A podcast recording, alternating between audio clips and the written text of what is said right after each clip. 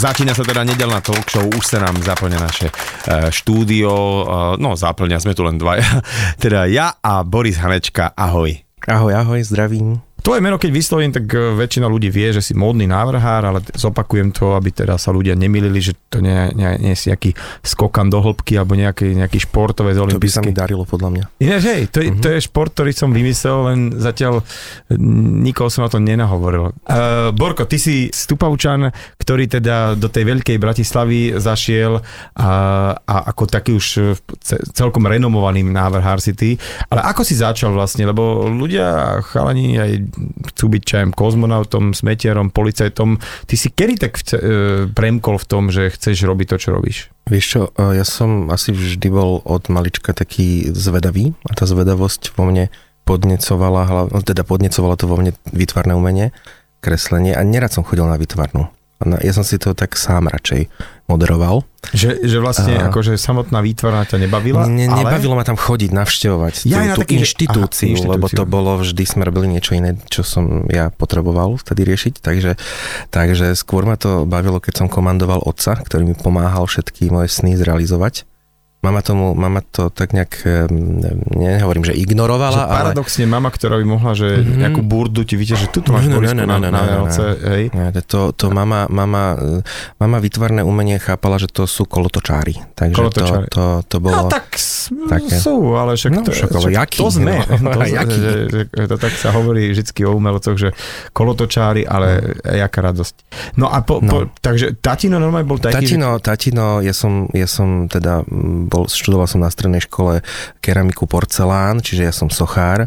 K tomu a, sa dostaneme neskôr, lebo aj to je taká tvoja časť. Ale prvú hlinu a íl teda mi nakopal otec, aj zmiešaval s pieskom, lebo on je taký fyzika, matematika, chémia, takže on ma podporoval z takej tej až vedeckej stránky, technickej. Čiže poč- pozor, on bol teda, ja som si myslel, že bol nejaký umelec, ale nie, nie, nie on bol nie, práve, vôbec, že taký, práve, že... že to, to je to celkom obdivné, že mi uveril uh-huh. z iného sektoru. To, to teda obdivujem, že teda áno. Pre teba z tretieho sektoru. Áno, presne tak, takže, takže naozaj toto, toto si po, myslím, že bolo vzorové. Uh, že ma v tom podporoval.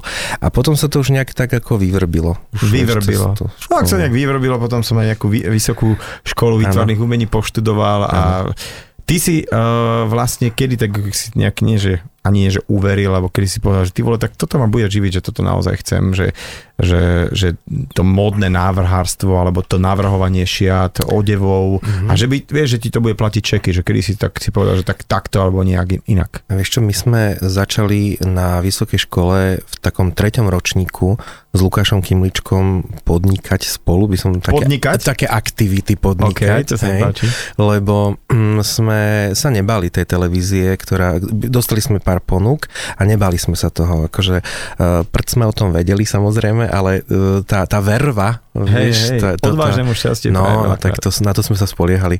No a nejaký sme chytili uh, dobrý vietor a ľudí, ľudí to zaujímalo, takže, lebo dovtedy tu bol Fero Mikloško, hej, a, a, a pár, veľké pár veľkých mien a nejak sa tým študentom nedarilo zviditeľniť. A my sme to teda zobrali teda s vervou a, a, a tak sme to skúsili, malo to úspech a robíme to dodnes každý svojou cestou a uh-huh. A Lukáš e, je teda tak, taký trojjediný, by sa povedal, lebo on je aj skvelý fotograf Jasné. a fakt dobre vidí, akože to, čo akože tá jeho modná fotka je ako taká, že proste možno aj z toho pohľadu, že je návrhár a vynikajúci hlavne štá, stylista, alebo ak sa povie, stylista? stylista, stylista. Aj, aj robím make-up, jeho to vždy ano. bavilo, on mal na to aj ruky a grif. Uh-huh. Ja to obdivujem, ale ja som skôr robil ten styling alebo, alebo asistenta e, fotografovi, to zase v tom vidím ja naplnenie.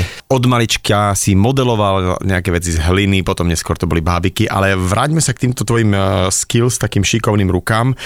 Ty si aj krajčír a strihač, teda taký, že aj vieš ušiť, ale aj vieš aj postrihať tú látku, alebo? Nie, toto som Nie? nemal. Toto som to, nemal, to veľa, lebo... veľa takých eh, návrhárov tvrdí, že je dobre, keď sa tom trošku vyznáš. To áno, to tvrdím aj ja, ale nemal som to, že by som vedel na šiacom stroji, napriek tomu ma prijali na tú výšku, pretože som mal návrhy, ktoré, ktoré oslovili.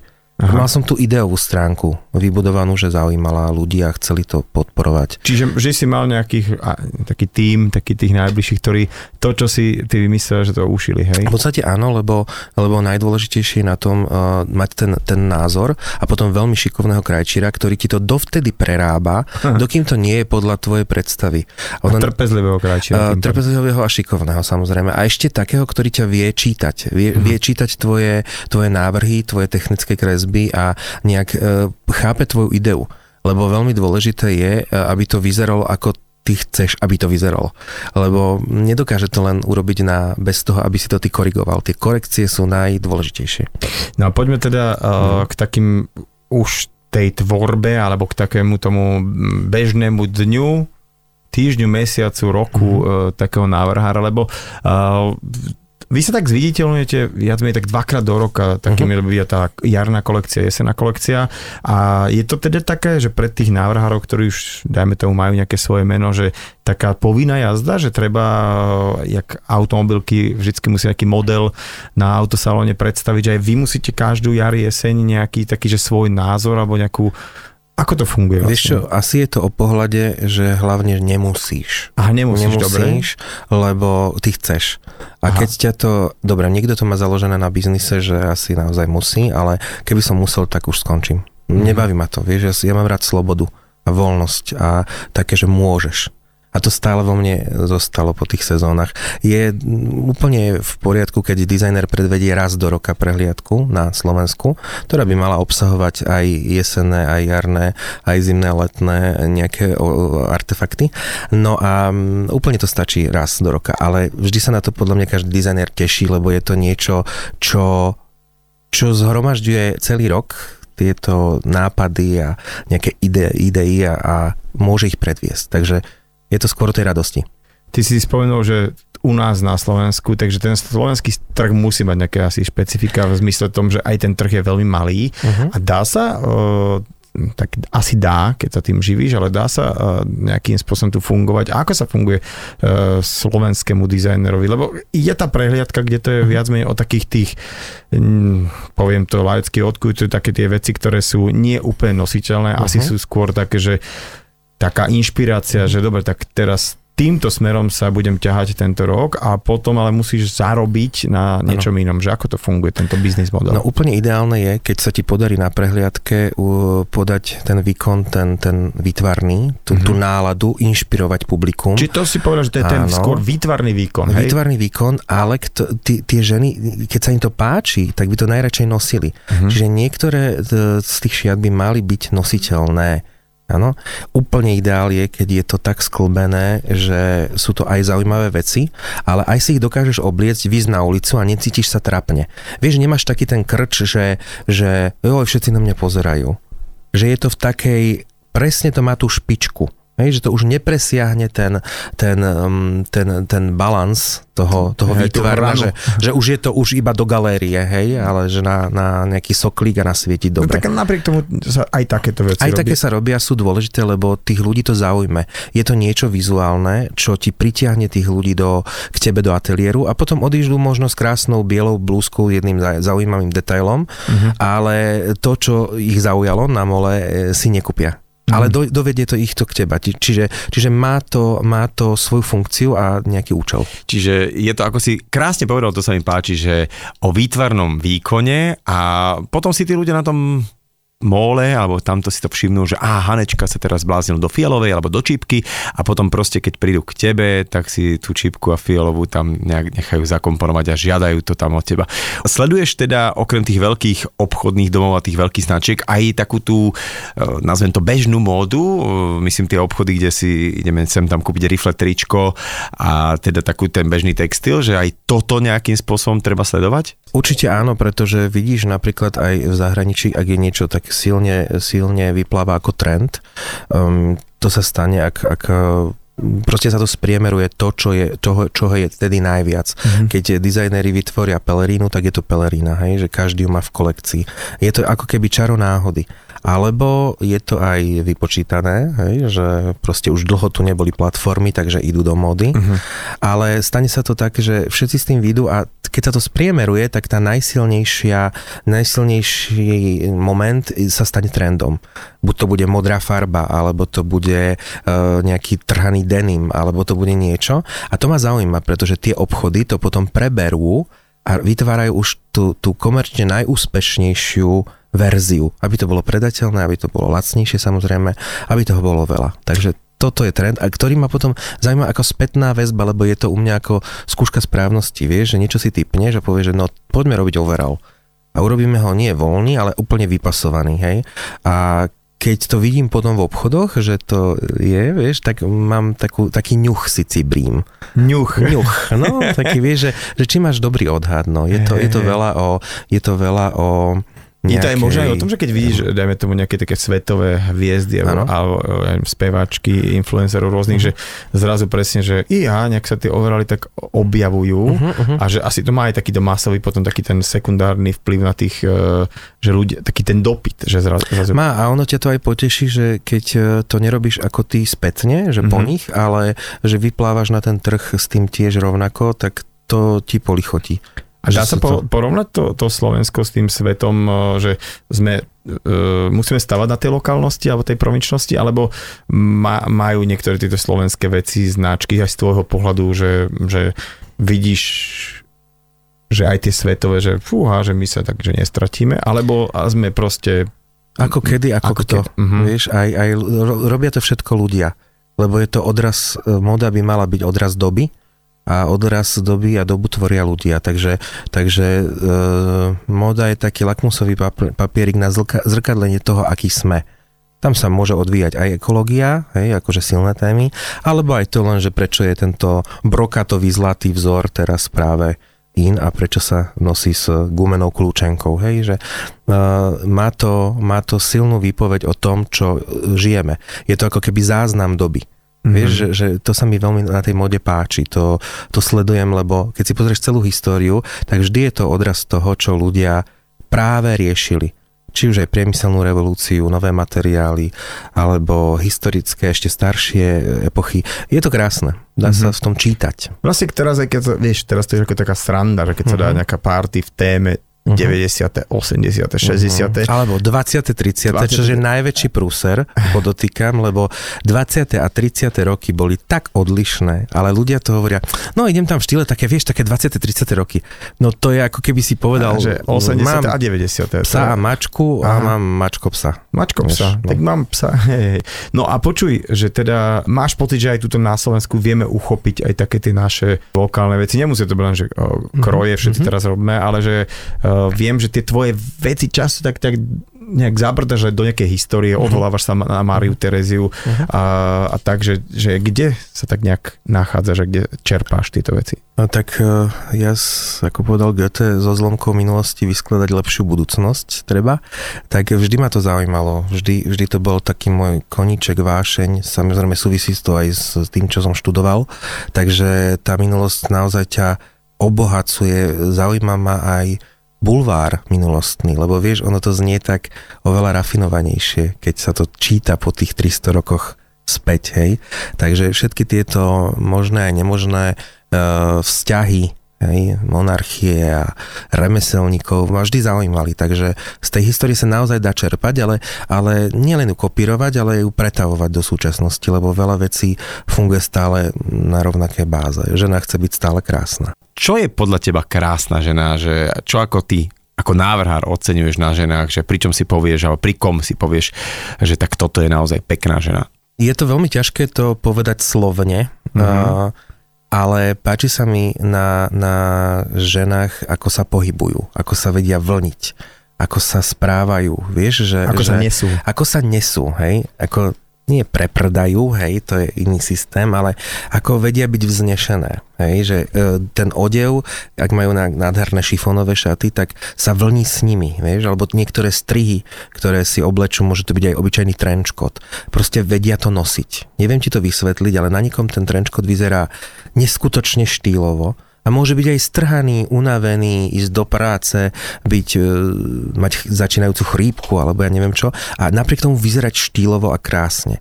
Alebo inšpirovať, aspoň mňa, hej? Videl som Evu Holubovú v Benátkach, opršanú, zmoknutú, e, s roztrhanými vecami, alebo vyzeralo to tak pokrčene. Tam mala taký šmrnc, tam mala takú ležernosť, taký pôvab, hej, hm. že, že si to pamätám dodnes. A možno nemala najlepší deň. Takže ono je to veľmi špecifické, toto. Táto. A, vieš, e, narážam trošku aj na takú mm-hmm. uniformitu, vieš, že, že ja mhm. neviem, mm-hmm. že keď prišli kerky, všetci sú potetovaní, prišli silikóny, Uh, vieš, Ale to majú že... ľudia radi. Ľudia radi majú uniformitu. Áno? Sa, um, určite. Je to, niekto to volá stádovitosť, ale ľudia radi pat, patria pod nejakú skupinu, pod nejakú masu, lebo ich väčšinou chráni. Vieš, tá uniformita ťa chráni. Ste proste jeden klan. Kolektívny hrdina, tak by som to nazval. Mm-hmm. Mňa to nefascinuje, hej, ale niekto to potrebuje. Vyslovene ako barličku. Uh, moda Moda je často vie byť e, aj zbraňou, alebo vie si ju človek použiť na, na, aj na manipuláciu. Áno, že ako je to tuning, je to istá forma tuningu, takže, takže tak áno, keď je človek, človek či, či už muž, akože šaty robia uh-huh, človeka, uh-huh. hotovo, to platí fakt a uh-huh. že, že keď vieš sa dobre obliecť, vieš si to tak nejak na seba dať. Tak Ale zrazu... musíš sa vedieť s tom aj správať, vieš? Aj lebo, správať lebo... a, niekedy to mám taký pocit, keď sa hovorí, že, že trčia ti uh, sláma uh-huh. z, z topánok, uh-huh. tak to je veľakrát aj, že niekedy človek môže byť akokoľvek aj draho oblečený a cítiš, že tento človek není v poriadku. To ťa neuchráni, to drahé oblečenie. To no. je, to je, to, to není to spása. No, je to krásne, ale môže to vyzerať aj tupo. Takže a to si tak veľmi jemne povedal ešte. No, hovoríme o ženách. Hej. Počuj, že uh, keď sme ešte pri tých tvojich prehliadkách, ale to si tak všímam, uh, vieš, tu i tam, čo to pomoderujem a tam niektorí tak hovorí, že babi, babi a pekne usmievať sa, šubi, rubi, nechci na tom mole, mole také vysmiate. Uh-huh. A ja si raz tak pamätám, keď sme spolu robili nejakú akciu, že ty si to tak nejako kaučoval, že naopak, že babi, uh-huh. že toto není žiadna švanda, tu sa neusmievajte, že ako keby je tam taká nejaká hranica, že nech sú také uh, nedostupné, ale nech nie sú mhm. arogantné, alebo ako ty chceš, aby tvoje no, modelky vyzerali? Vieš, ono tam je istý nejaký taký psychologický jav, ktorý sa osvedčil, že keď tie modelky sú uh, pani Vašariová to tak pekne povedala, že mali by byť ako, ako také uh, zhmotnené víly z hmly. Že keď sa je dotkneš, tak sa proste ro- odparí, hej, že vyprchá, že mali by byť také krehučké.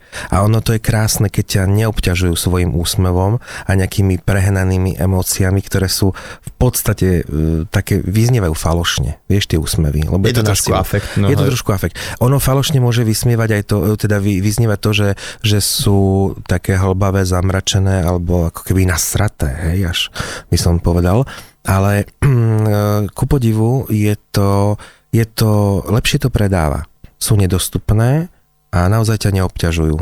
Sú ako vešiaky, ako figuríny, ako umelé také pandory, hej, ktoré ti majú predniesť ten odev, nie sami seba. Veď asi na konci dňa to má byť aj zámer tej prehliadky, že predvádzame odblečenie, nie teda e, samotné dievčatá sa tam ani nejako ukazovať. Ty si teda módny návrhár, ktorý oblieka poväčšinou teda ženy, ktoré sa vlnia na prehliadkových mólach, ale viem, že tebe sa podarilo obliesť aj niečo iné na krásnej hôrke. Prezrať nám, čo to bolo. Obliekal som umiu, dostal som nádhernú zákazku, je to vlastne moja najstaršia klientka. Koľko má rokov? No, to už no, bude niečo cez 300. A je to, je to, bola to, bola to taká výzva, že, ktorá si myslím, že sa neodmieta.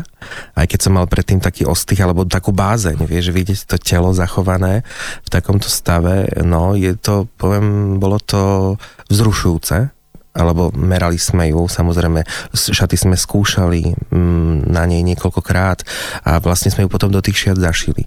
Museli byť hodvábne, to bola podmienka kvôli, kvôli tomu, aby sa aby nepoškodzovali tieto ostatky mm-hmm. a úplne fantastické bolo, keď si spomínam, ako sme vlastne prišli, bola prenesená v Bratislave, lebo skúmali jej identitu museli odobrať tkanivo, takže tam bol kňaz, policajti, celé konzilium doktorov, no a ja so Zdenkou Krajčírkou, e, čo sme tam prišli ako merať.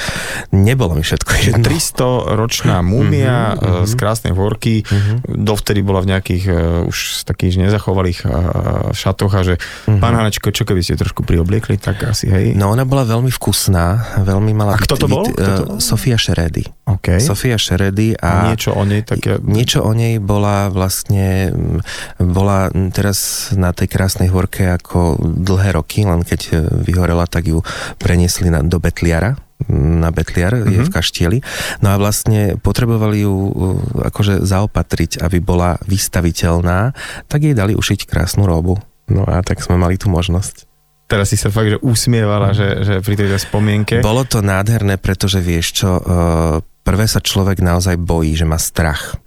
Ale ona vyžarovala takú, a myslím si, že stále vyžaruje, Múmia? takú zvláštnu energiu, sranda, že? že keď sme jej prešli na solar plexus, ako je pri srdci, tak si mal pocit, že máš dlaň nad, nad rozpálenou platničkou. Skúšali to ľudia aj, aj iní, ktorí tomu ako neverili a poviem ti, uh, no, Scary. No dosť. Ale stále je okolo nej taká optimistická energia tak malé deti sa nebáli, hej, že čo tam... Je to mŕtvola, akože... Nie, nie, nie, že ne, ne, nevnímam to ako mŕtvolu. Chápem, tak som to nemyslel, že niektoré veci proste ostávajú medzi nebom a zemou a aj, aj to, že prečo z nej vyžarovala taká energia. Inak teraz sa uh, celkom tak rozmohol taký trend, že klienti prídu za, dajme tomu napríklad architektom s nejakým obrázkom z Pinterestu, povedia mu, že pozrite sa, takýto dom by sme teda chceli a ten architekt sa pozrie, že no sorry, ale tam, neviem, či ste si všimli, máte more okolo, taký pozemok proste nemáte. No a uh, či ti to napríklad tebe neprekáža, keď za tebou niekto príde, že aha, mám takéto šaty vyhliadnuté uh, niekde na nejakom Pintereste? E, vieš čo, ja sa toho až tak nebojím, pretože prvé chcem, To odhaluje aby, takú náladu nejakú. Možno, nejakú hej? náladu, že zistíš, na čo tá žena má chuť. Mm-hmm. Hej, že to nebude rolák, ale bude to overal nohavicový, hej, to je prvá vec. Ale aj tak je dobré, keď si to urobíš po svojom, hej, že potom, uh, že diskutuješ s tou ženou, jo. je to ako keď za, za, zatneš ten klinček, ale potom ho vychýliš doľava, doprava, alebo ho zatneš ešte hlbšie, proste je to na tebe. Čiže vlastne dobre pre teba, že aspoň vieš, že nemusíš Aspoň sa od niečoho odra- lúke, odrazíme, mm-hmm. ale vieš, aj na zelenej lúke, ja jej poviem, že nádherné slivkové šaty, len ona povie, že to proste na toto není ani príležitosť, ani chuť, takže ja nejaké oklieštenie uh, vyhľadám vyhľadávam, aby som ho možno aj úplne nahlodal a zmenil. Len potrebujem sa s tou ženou baviť o tom, hej sú aj také, ktoré prišli, že proste neznášajú červ, červenú a naozaj odišli v tých červených. A, že, a no počkaj, ja ti uvidím, že, že či znášaš alebo neznášaš. modrých. Hej, no. hej, šatok. No, no, no. No, tak, tak uh, som rád, že som vymákol takýto vôbec víkend, že, že si uh, mal tak voľnejšie a mm. nemusel si uh, práve uh, lietať medzi Prahou a Bratislavou si busy človek, držím ti palce a strašne som rád, že si bol tu u nás vo Fanrádiu. Mojím dnešným hostom bol módny slovenský návrhár Boris Hanečka. Ďakujem, ahojte tejto chvíli už štúdiu Fanrádia vedľa mňa sedí Nina Gažovičová, takže ahoj, dobré ránko. Dobré ránko, ahojte. No a ty si vlastne taká, ja to poviem, je to, je to pravda, v podstate taká najznámejšia a aj najváženejšia licitátorka na Slovensku. A to mi teda povedz tomuto povolaniu, že ako sa človek stane licitátorom, že čo musí urobiť, čo musí študovať a čo tomu predchádza. No tak mám vyštudované dejiny umenia, no. áno, ale tak nemyslím si, že to je ten ideálny predpoklad preto, aby si bol licitátorom. Inak sa opýtam, čo sú teda tie predpoklady a ako, čo cítiš, že to je taká tá tvoja silná stránka alebo tých licitátorov, čo pozná, že čo vás tak spája, že čo treba na to? Jednak je dobre, keď viete, čo predávate, že možno ten človek z druhej strany vám môže veriť, že keď o niečom hovoríte alebo niečo predávate, tak nie sú to prázdne reči. Čiže takisto, keď niekto predáva autá, hej, dajme tomu, hej, alebo čokoľvek, tak musí byť v tom dobrý, aby ten človek uh, no, tak, uveril? E, tak vidí ťa tam zo pár desiatok ľudí a podľa mňa, že mal by ten človek mať aspoň nejakú mini vedomosť, alebo mal by mu niekto dať ťahák, že toto, tuto, tamto, tak, takto. Takže to si myslím, že v niečom je dobre, ale není to to najdôležitejšie. Dobre, takže tá kunst história ti veľmi pomáha v tomto takom backgrounde, že sa v tom reálne vyznáš a nemusíš mať ku každému dielu ťahák. Kunst história mi vo všetkom veľmi pomáha. Dobre. A Na druhej strane by som povedala, že potom, akože čo je asi najdôležitejšie pre toho licitátora, tak mm, musí trošku mať vzťah k tým číslam. Lebo musí aj počítať. No áno. A potom asi by mal byť nejaký dobrý psychológ, možno trochu aj showman, ale zas asi nie moc. Že nepreháňa to, že no, ja, neuchádzať si na sebe, hej? Ja som videla aj také prejavy licitátorské, ktoré už boli podľa mňa, že na hrane. Ja tiež sa snažím ísť na hranu, ale dúfam, že tá moja hrana je taká znesiteľná. OK. Že nepáči sa mi, keď je privtipný alebo trapne vtipný, čiže ja tiež môžem byť trapne vtipná, ale verím, že ešte som neskozla do takého nejakého momentu. No, Často. No, teraz sme sa stretli na jednej eh, charitatívnej aukcii a tam práve som nahlas na jedno ucho počul takú veľkú pochvalu od jedného človeka, ktorý povedzme, vyzná sa a, a, a zhodnotil to tam, že u teba je taká veľká kombinácia také nejakého emočná a zároveň takého, uh, čo, čo, čo je fakt také, že čo cítiš, že uh, pri tom licitovaní, že kedy už môžeš uh, aj trošku pritlačiť na tých ľudí, kedy musíš ubrať ja neviem, ja, ja proste sa tam postavím a cítim to. No. A to je celé. To. Akože nie žiadne školy, žiadne prípravy. Um, dosť záleží na tom, že aký je deň, a, ako sa cítim, ako je atmosféra. Ja keď sa postavím za ten pult v tej prvej sekunde, tuším, že asi ako sa to bude vyvíjať, mm-hmm. že aha, toto bude dobre, aha, toto bude zlé, bude to zlé, musím ako sa ešte viac vyhecovať, takže je to dosť o tom mojom pocite. Čiže dobre, tak to, to tvoje povolenie alebo tá úloha je to, čo chcete predať na tej aukcii, tak eh, predať za čo najviac. Hej, že vytiahnuť z toho publika mm, áno, najviac, čo najviac peňazí a zároveň teda, aby tí ľudia chápali a vedeli, že dobre urobili.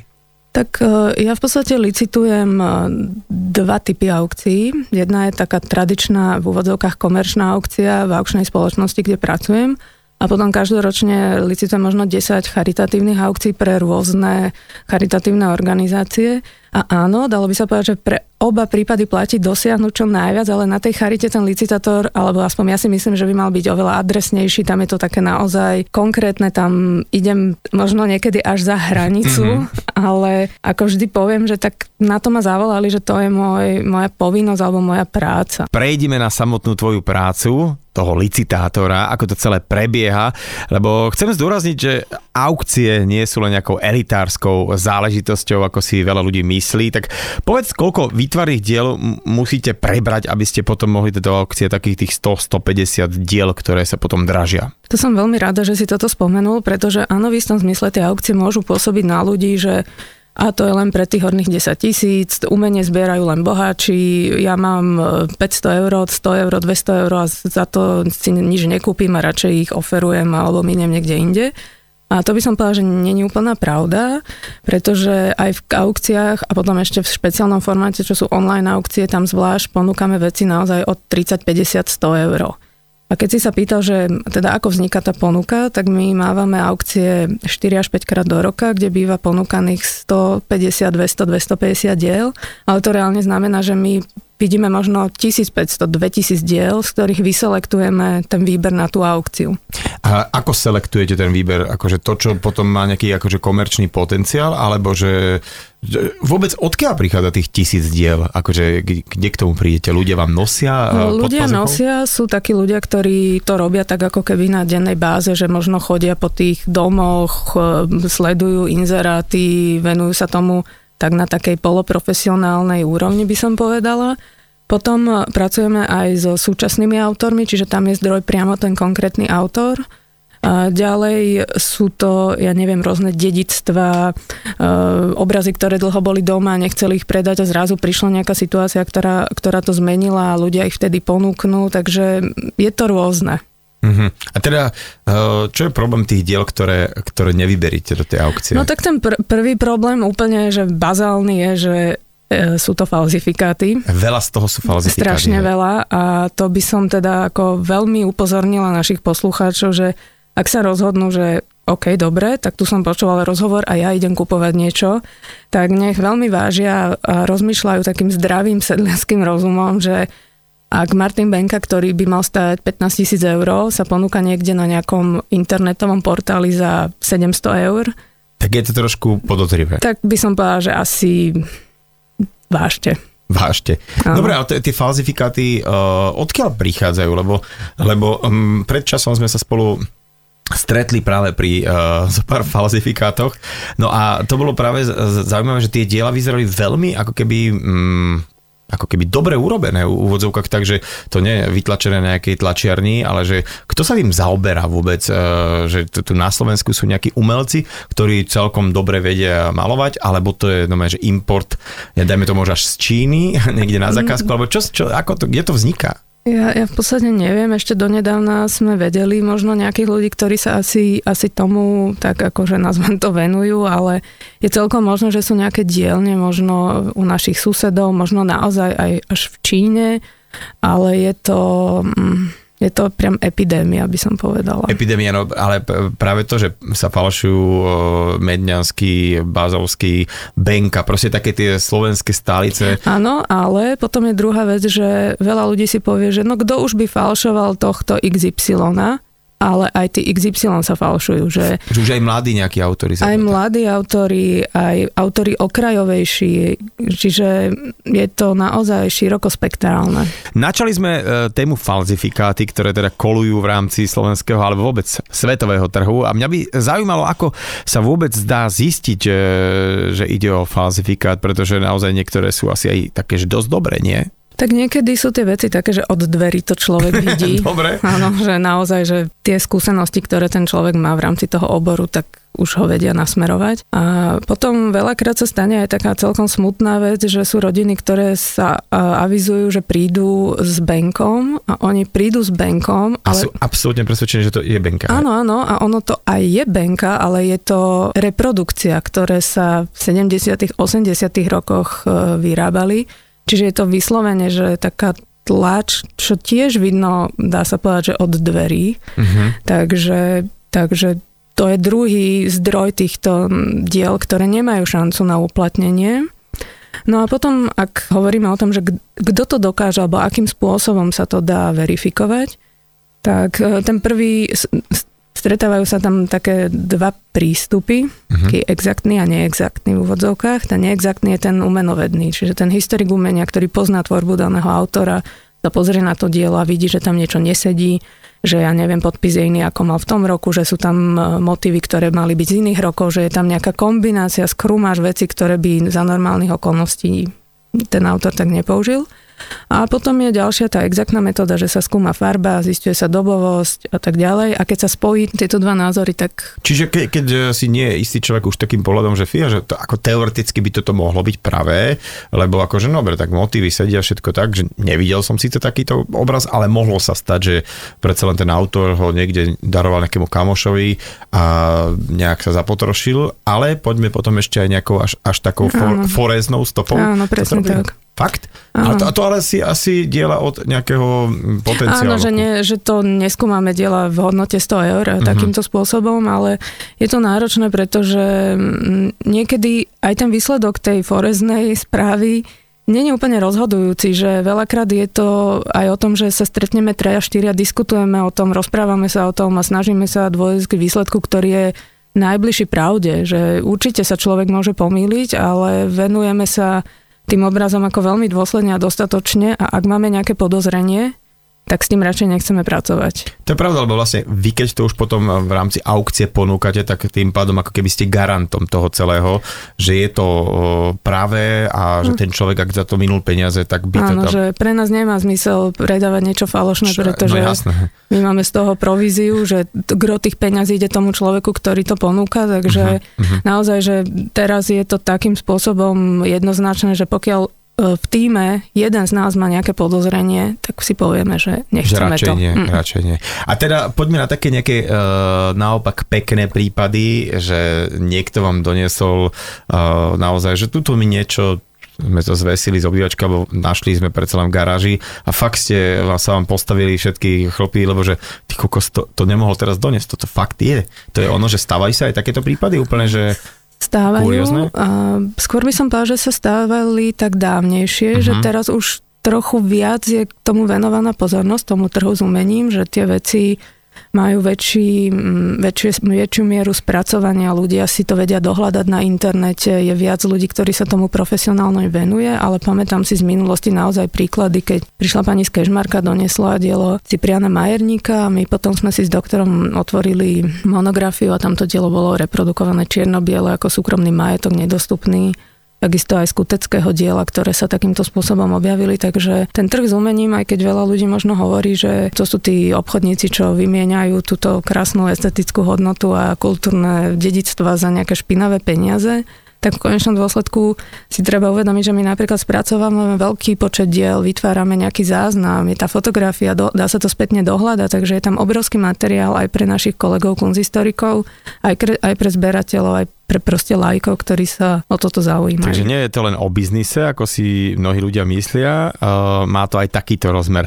Hovorili sme o falzifikátoch, ale čo okrem tých falošných obrazov samozrejme na aukciu nepatrí? Neberieme veci, o ktorých vieme, že ich nevieme predať reálne, mm-hmm. že alebo že zbytočne nízke ceny, ktoré je oveľa náročnejšie ich spracovať do toho katalógu a predajú sa za 200 eur, čo nie je v istom zmysle rentabilné, tak práve mhm. pre tieto práce, grafiky, práce na papieri, menej významných autorov je tá platforma tej online aukcie, ktorá sa každý týždeň v útorok mení.